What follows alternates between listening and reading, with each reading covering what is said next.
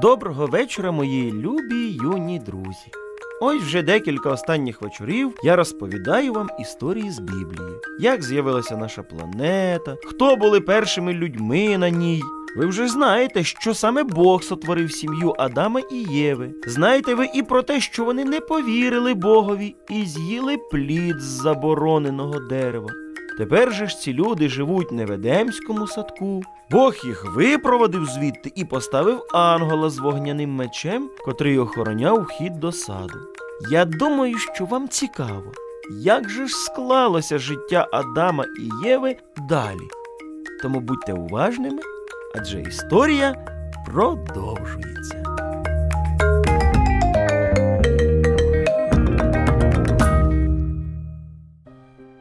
Після всіх жахливих подій, котрі сталися в Едемському саду, Адам і Єва сильно хвилювалися, переживали і думали. Невже це все? Невже ми більше ніколи не будемо з Богом друзями, як і раніше? Ми надто сильно його образили. Так, але ж він нас сильно любить. Це правда, проте ми самі зробили свій вибір і не послухали його. Бог почув такі роздуми людей і повідомив їм радісну новину. Ви дійсно не послухали мене і тепер будете терпіти наслідки свого вибору. Та не сумуйте, так буде не завжди. Народиться на землі Спаситель, який подолає зло, візьме всі ваші гріхи на себе, і той, хто буде вірувати йому, знову буде в раю. І все буде як і раніше? Так як і раніше, ви будете жити вічно, не будете хворіти, не будете сумувати і плакати не будете. Це чудова обіцянка. Ми тобі довіряємо. Ну а поки що необхідно, щоб за кожен ваш гріх, злу думку чи злий вчинок помирала ні в чому невинна овечка.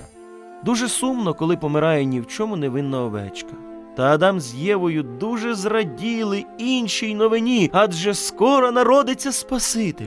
Пройшов деякий час, і Єва завагітніла і народила сина. Вона назвала його Каїн, бо думала, що це вже народжений Спаситель, про якого говорив був Бог. Та це було, на жаль, не так. Це був просто хлопчик Каїн. Потім у них народився ще один синочок, і його назвали Авель. Вони разом зростали, дружили, ну, так як і всі рідні братики. І коли хлопці дещо підросли, то один став займатися вирощуванням рослин, а інший пас овечок. Каїн, Авель, ви пам'ятаєте про повеління Бога? Звісно, за неправильні вчинки потрібно приносити в жертву невинну овечку. Правильно, та коли народиться Спаситель, то цього робити не потрібно буде.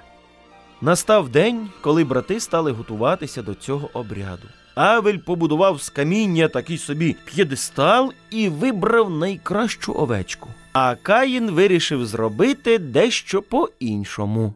Авель пасе овець, тому і приносить Богу одну із своїх, а я вирощую овочі, чому б не принести в пожертву їх?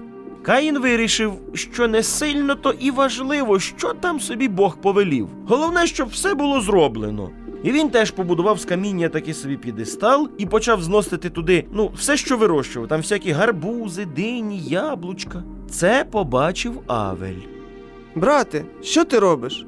Те, що й ти, несу Богу жертву. Але ж це неправильно, потрібно овечку.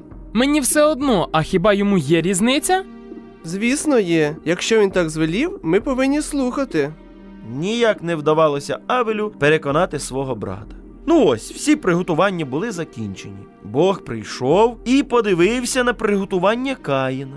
Подивився на приготування і Авеля, і в вигляді вогню з неба забрав все, що Авель приготував, а всі овочі, які приготував Каїн, так і залишилися непорушними. І тоді Каїн дуже розсердився на Бога, а ще більше розсердився на свого брата. І в нього тієї миті дозрів план. Ходімо зі мною на поле, мені потрібна допомога. Звісно, ходімо. Як тільки но вони зайшли далеко-далеко в поле, Каїн взяв камінця з землі і вдарив ним свого брата, і той помер. А потім, як ні в чому не бувало, він пішов додому, і дорогою його зустрічає Бог. Каїн, а де твій брат Авель? Хіба я йому сторож? Де хоче, там і ходить. Навіщо ж ти так зробив? Я ж бачив, як ти його вбив. І що тепер? Ти теж мене уб'єш? Ні, відтепер ти не будеш жити зі своїми батьками. Іди геть від них. Відтоді Каїн більше не бачився зі своїми батьками. Ось така трагічна історія. Друзі, тому я кажу вам: слухайте своїх батьків і виконуйте їх вказівки точнісінько, як вони вам говорять. Адже батьки, як і Бог, знають, як для вас буде краще. А зараз вже пора спадки. Тому кажу вам на добраніч, до нових зустрічей.